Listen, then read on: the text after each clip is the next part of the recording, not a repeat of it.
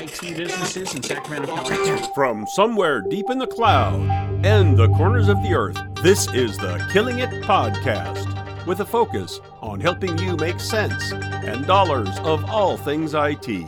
With your hosts, Dave Sobel, Ryan Morris, and Karl Palachuk. Welcome to episode 118 of the Killing It Killing it! Podcast. This is Karl, and I'm joined today by Dave and Ryan. How are you two gentlemen today?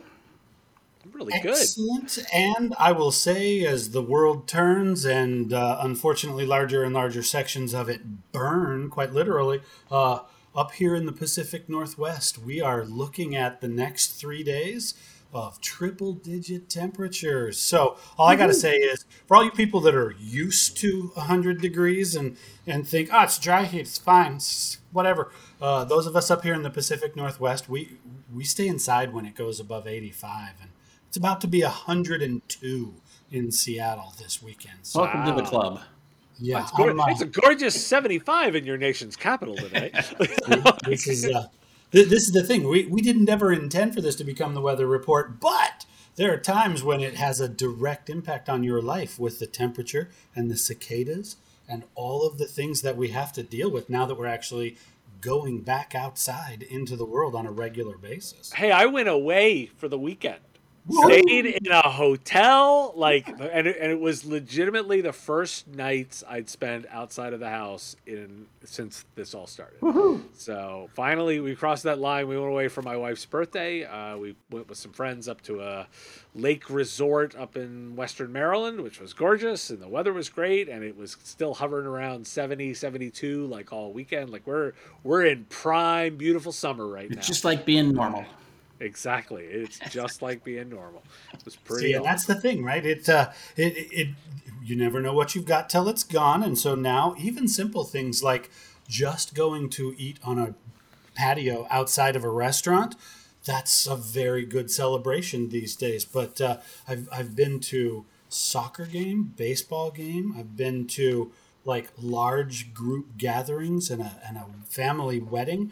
Uh, I'm, I've got a whole list of things that I really miss and want to get back to eventually. So uh, hopefully it doesn't stay above 100 degrees and melt I have- in the process. concert tickets next month. I'm so excited. it's, that'll be, I'll do my baseball game starting for uh, for next next week, and then uh, we get into actual concerts. So it's it's back back feeling normal again. It's pretty Exactly. awesome. So one of the good things that come out of all this is, uh, at least in Sacramento, you know, they they dramatically expanded outdoor seating for lots of things, and now they're saying, hey, you know, should we close this back up now? And all the restaurant owners are like, no, no, no, no, no. We totally love having all this outdoor seating, right? There was no good reason not to have it before, so just let us keep it. So. Yeah, entire city blocks should just be blocked off with no car traffic so that we can set tables and chairs out in the street and enjoy eating outside.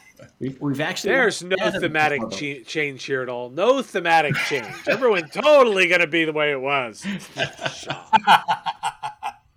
This podcast is sponsored by the Small Biz Thoughts technology community. Check us out at smallbizthoughts.org. Forums, templates, and checklists are just the start.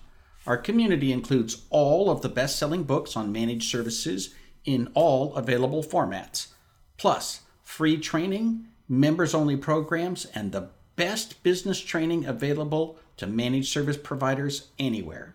Plus, we have weekly live members only Zoom calls. The average member saves more than 200% of their membership cost each year. We are totally dedicated to your success. Just because you're in business for yourself doesn't mean you have to go it alone. Join us today at smallbizthoughts.org. So our first topic, I want to dive in on Apple and healthcare because Apple has uh, apparently took over a health clinic, like took over the lo- one of the clinics right by their campus, and put in an Apple employee doctor and made uh, put their own employees into place and tested plans for the delivery of primary care of healthcare. Uh, they were trying it out, and the efforts have sort of stalled because they're still questioning the data collected through the service. Um, and their idea being that they're going to focus on integrating data collected from Apple Watch with clinical care and offering a subscription based program for personalized care. They, uh, they took over an employee health clinic and used it as a test site. I want to throw out there a ruckus decision of how do we feel about tech companies like Apple taking over healthcare? The, the weird part is that the, the transition from Apple Watch to data is fairly smooth. And if they even had an online place where you would go and it would say, here's your Apple Watch data, and here's all this other related data that we can collect, and here's our recommendation, I'd kind of be okay with that. When they jump the the shark and uh, and basically get into a completely unrelated business, like the fact that you have a watch really doesn't qualify you to open up a doctor's office. Um, I, I wonder whether they just have too much money and have lost focus on what they do for a living. Well, I think they have too much demand for more for more services. So when you get to a certain size, the only way to continue accelerating growth is find really large markets and move into it. I'll actually admit that I love disruption of healthcare because that is an horrible industry in the U.S. Uh, for the way, and it is totally deserving of disruption. All disruption is welcome. Right, and so if you've got a hungry uh, tech industry looking for new spaces, I'm kind of okay with them disrupting.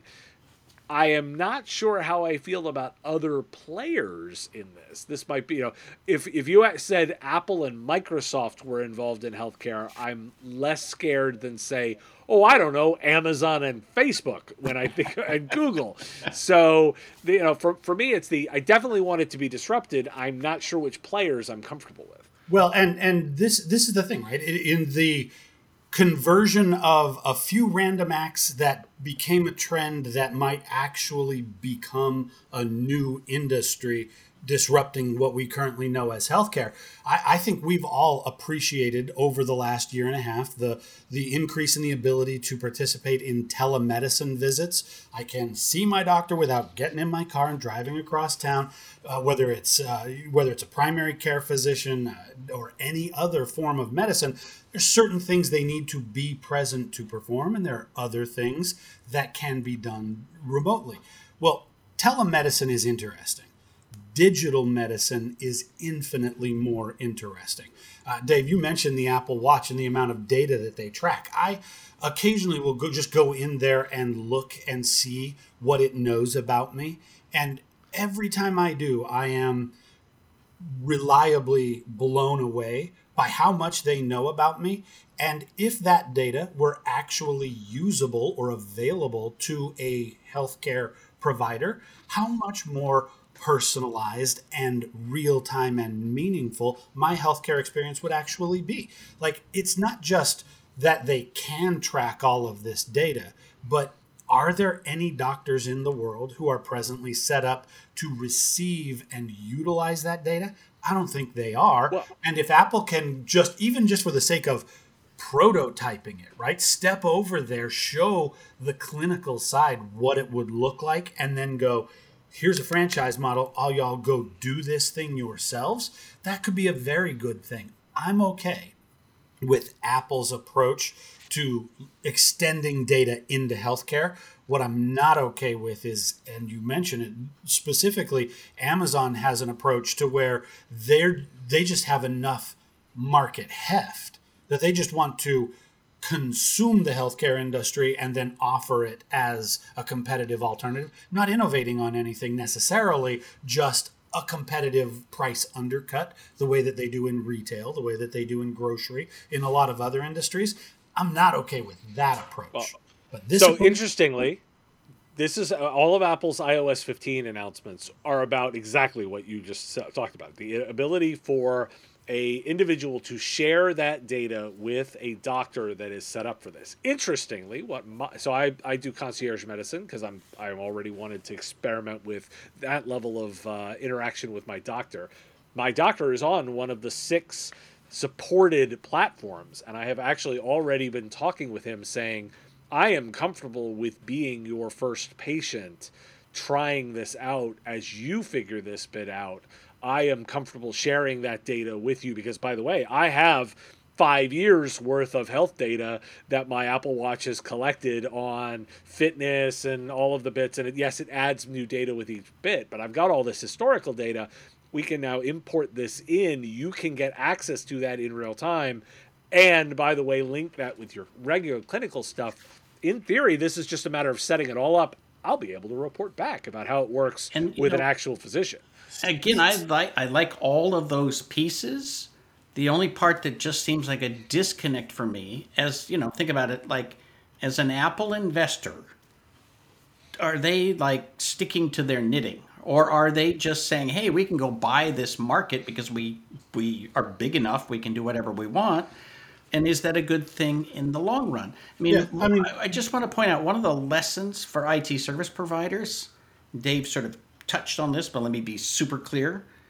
There's a point at which the only way for you to make more money is to offer more services, not more hardware and software.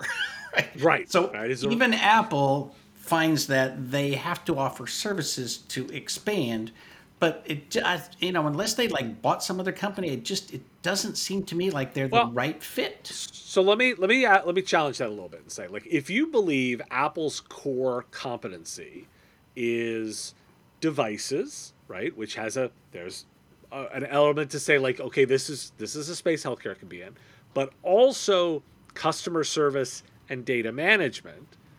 There's a pretty strong argument that those are skills necessary in healthcare that one of the, the the number one things that bother me about the healthcare experience are the customer management experience, right? And the way the systems work in terms of dealing with me. Apple can fix all of that. Oh, and by the way, they have the giant piles of cash to fix the insurance side of things too, because they could redetermine the way that they bill and subscribe. They've got the heft to do it. So I guess I'm I'm sort of throwing back and saying like, well, Karl, I hear you, but maybe it's not as much of a stretch as you might think if those are their core competencies. Well, I think I, I buy into their competencies, including data and devices. I've not actually heard a lot of raving customer service stories about how good Apple's customer service is. Yeah, see, I agree with you. I don't think it's directly customer service. I think it's more accurately customer experience because the one thing that every Apple customer who has a MacBook and an iPad and an iPhone and an Apple Watch and and and right, the one thing that we all will readily acknowledge is I take a photo on my phone and it's instantly available. It's stored in the cloud, it's available on my other devices.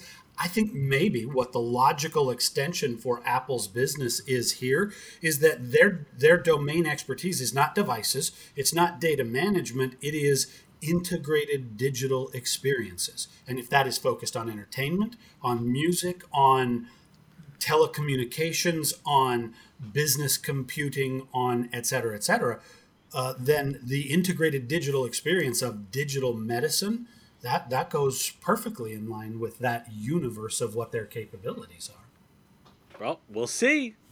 Watch this space.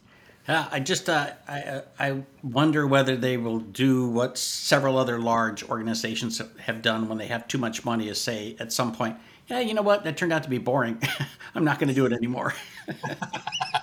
Yeah, th- these are problems that I wish I was trying to solve in my own world. Uh, let's jump into our second topic, guys, because it, it it is one of the things that was pinging in my brain during our first topic conversation.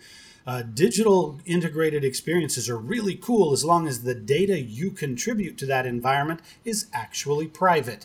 And we all know that's just not true. And so the, the article that we're linking to here for our second topic is about a proposed new agency at the federal government level, specifically focused on the idea of creating and enforcing standards and experiences around data privacy.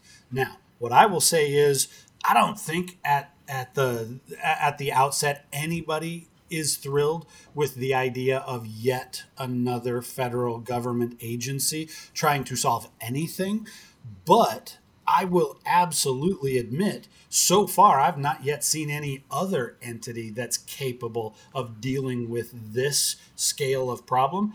Privacy, everybody gets emotional about it. We all believe that it ought to be true.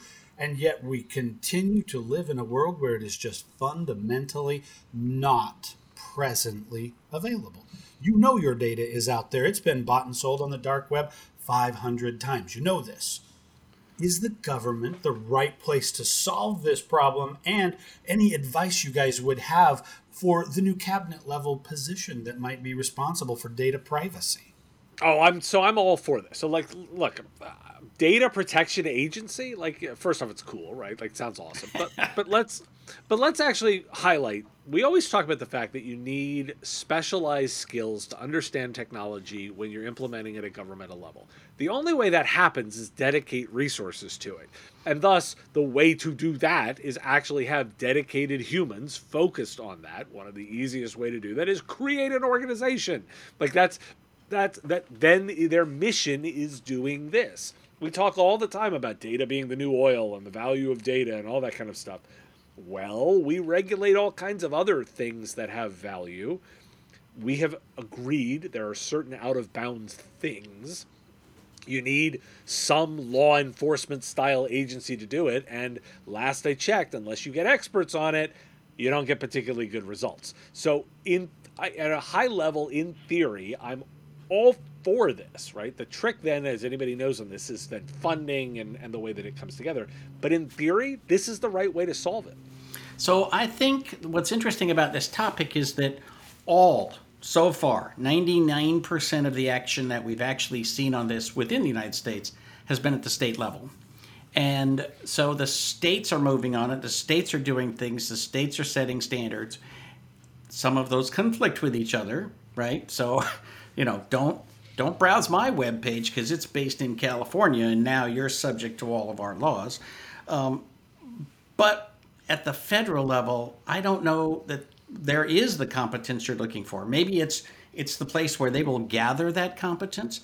I'd really like to see them start with setting standards and not being an enforcement agency. That's the part that that just to me instantly creates another layer of oh my god paperwork and I don't think it removes, eliminates, or clarifies anything at the state and local levels. It just adds more stuff.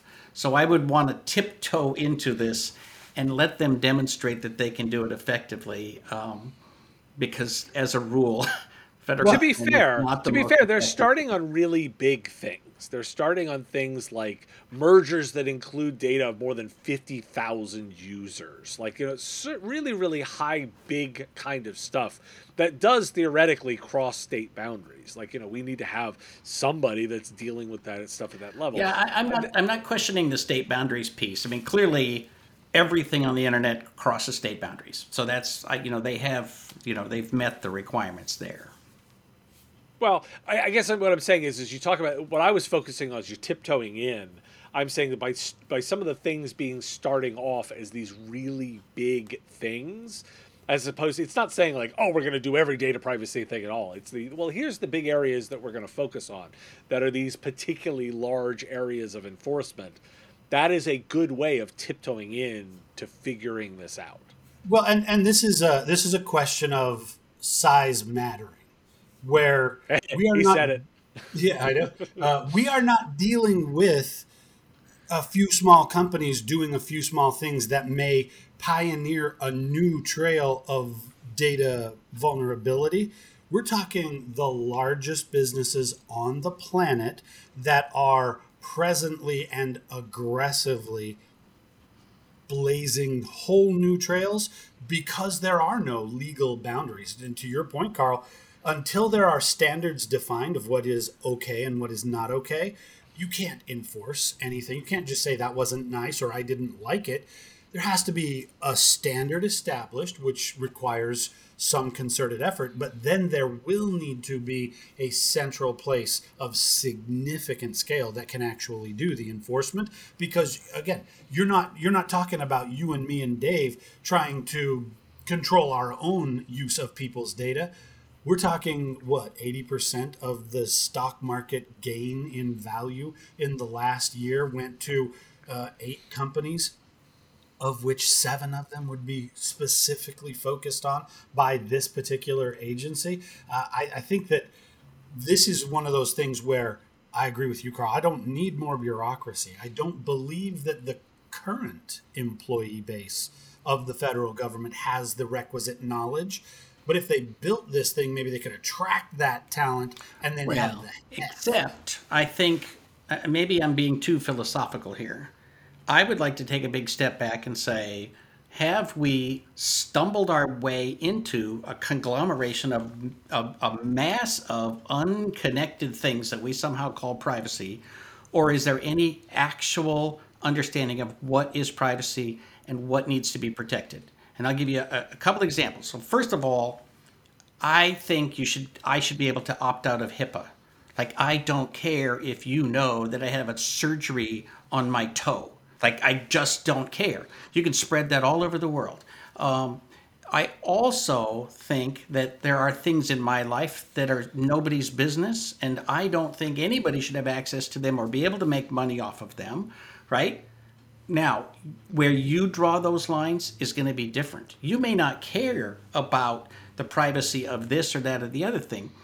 Why do we care about privacy? Is it simply to keep people from stealing our identity? Well, there are other ways to deal with that, including making it much more difficult to open up credit card accounts in somebody's name. Yeah, but but Karl, you can uh, you can opt out of HIPAA. You control the who gets that data, so you can tell anyone you want, and you can authorize someone else to But say I can't to, to tell Cri- uh, Kaiser, "Hey, don't worry about my records. I don't care."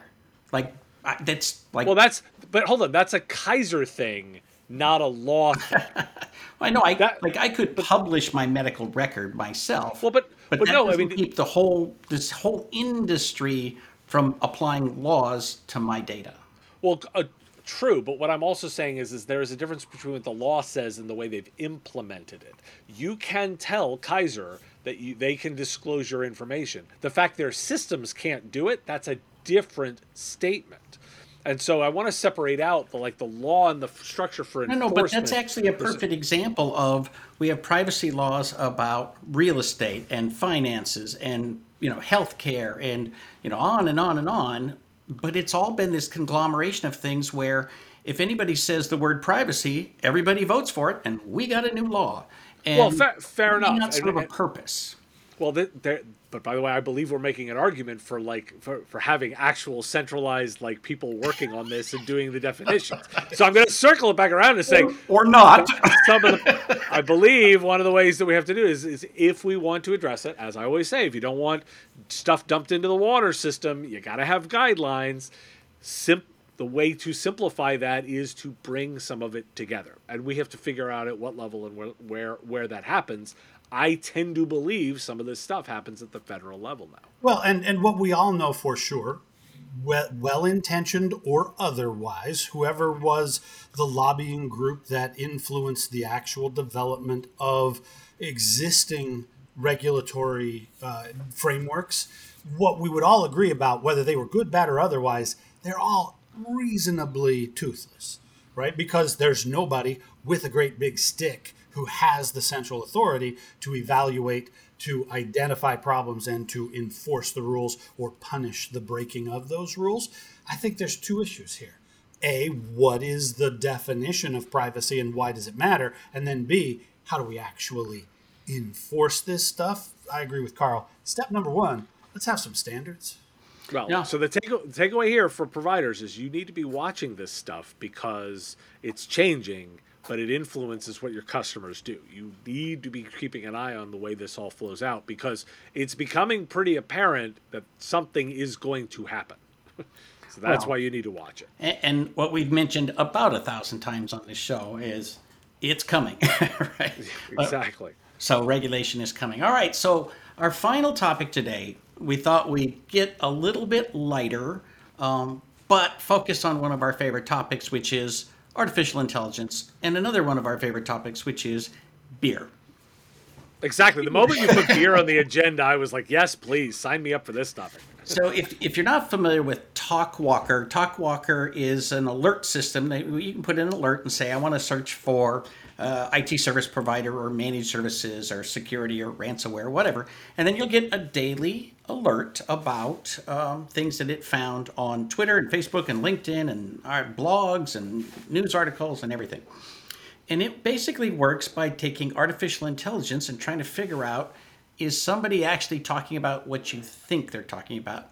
So they use their AI technology to evaluate comments on the internet about breweries and then compile a top 20 or top 50 most loved breweries based on the expressions of joy and uh, appreciation that people had on the internet. I think this is pretty cool technology. Finally, we found something useful to do with AI.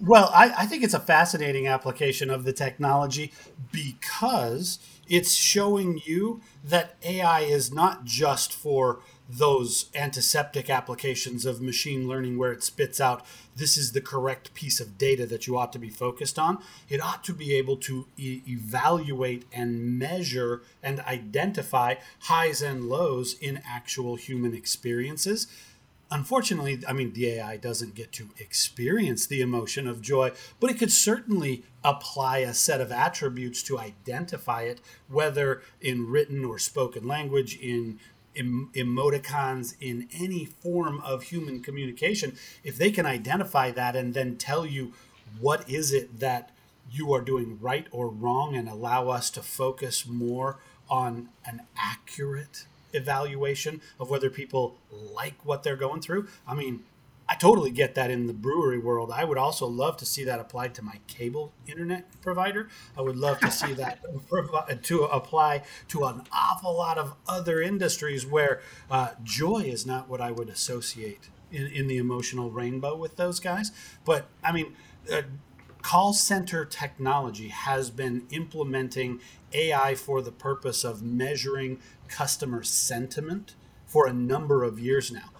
That concept out to the broader world at a mass level like this, that's very powerful. Well, so the, remember for our listeners, one of the reasons why they do reports like this is to do a relatable example of how the technology is used you know so for, for example the, the the experience of the brewery and their christmas ale this is a very relatable example that is why you're supposed to latch onto it. So i want to make sort of two quick points about that. First is is i'm totally on board with the with the technology and the way this is used. I will always say uh, add on the make sure you look for the ways it could be used badly. Like there's all kinds of implications of the way this could go bad. The point i want to make on this is oftentimes we overcomplicate the examples or the description of the way we talk about things with customers.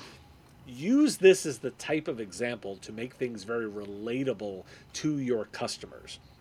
And for me, that was the takeaway. we're having this AI conversation, but it makes a ton of sense to me when it's about understanding which beer was like the most popular and most talked about online. That makes the technology implementation very relatable there's so much in tech that we're really really bad at doing this on and spending more time here from my perspective is what the takeaway was. There's also some really good branding information here in terms of uh, it, it can do you no harm if your brand is loved right? If your brand is hated that's also going i mean they could have gone the other way right? They could right. have found your cable company. Um, but instead, focusing on love actually focuses on many positive things that people are trying to bring out with their brands. Uh, we started by talking about Apple. Right? Dave loves Apple. So by default, he's predisposed to be okay with new services from Apple, right? Other people love Alexa or, or Amazon or whatever. I don't know that anybody loves Facebook. But let the research begin. Uh, anyway, bottom line is it's kind of interesting to see new ways of using technology to look at stuff that, as Ryan said, it's not as sterile as, you know, oh, did this meet certain criteria? Well, no. Like, what does joy look like? What does appreciation look like when people just are doing whatever they do on the internet? See, and, and this is the thing, right? In terms of two very practical takeaways that I have here, UI and everybody listening to this program needs to think about what are the meaningful business outcomes that you can deliver with technology. Do your customers actually pay you because you are really good at ma- monitoring and managing network and server and storage apparatus? Or do they actually just want to be able to do their jobs without disruption, without uh, confusion, without loss of pertinent data, or the inability to connect and communicate with customers. You do not sell the thing you sell, you sell the outcome that comes from it. And anything that could be attached to a proposal you could submit to a customer that says, hire me, and for X amount of dollars every single month, I will perform whatever secret voodoo I do with my technology services, and the outcome will be people will love your brand, and we can measure and verify that.